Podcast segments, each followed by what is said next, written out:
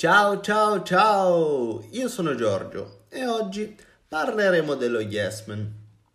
Ieri sera girando un po' per canali mi sono imbattuto in un film, Yes Man. Parla appunto di quest'uomo interpretato da Jim Carrey che vive la sua vita in modo abitudinario e monotono, fino a quando decide di partecipare a un seminario appunto dello Yes Man questo metodo dove bisogna rispondere di sì a praticamente ogni cosa che vi viene chiesta. All'inizio un po' scettico, il personaggio principale decide comunque di provare e vede che piano piano la vita inizia a rispondergli in modo positivo. Allora a quel punto mi è sorto un dubbio. Sarà vero? Quale modo migliore se non quello di provare? Beh, auguratemi buona fortuna. Ci vediamo tra una settimana. Ciao! Bene, bene, bene, la settimana è andata ed è stata una settimana abbastanza curiosa. Direi che dire solo sì non è affatto una cosa semplice, ma soprattutto farlo in modo genuino è ancora più difficile. D'altronde non ha molto senso dire sì in maniera scocciata o facendo vedere che lo fai contro voglia. Aspetto che infatti il film non marca molto. All'inizio di questa settimana mi sono ritrovato a dire sì a cose non molto emozionanti come aiutare in casa o comunque prestare un servizio, diciamo così, che sono cose che appunto finiscono lì e non è che è un vero e proprio giovamento.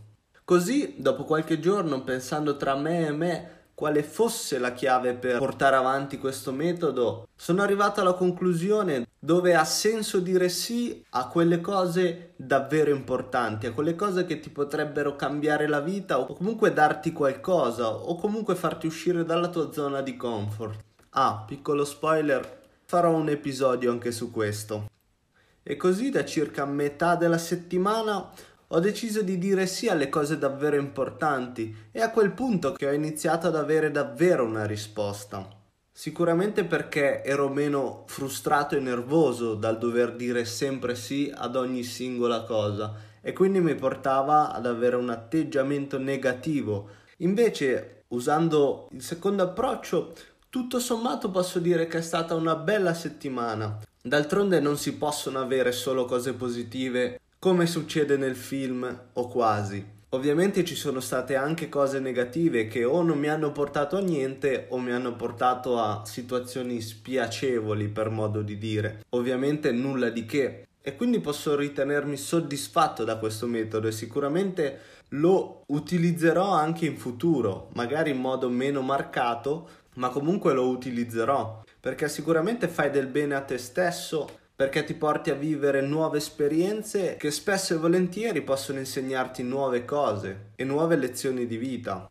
In conclusione io vi direi di provare, magari non a dire sempre solo sì perché a quel punto perde di senso e diventa più un peso, ma a cercare di rispondere sì a quelle cose che magari non fate per pigrizia o per paura di uscire appunto dalla vostra zona di comfort. Quindi Spingetevi verso nuove esperienze che sicuramente vi daranno un nuovo insegnamento e una nuova visione della vita.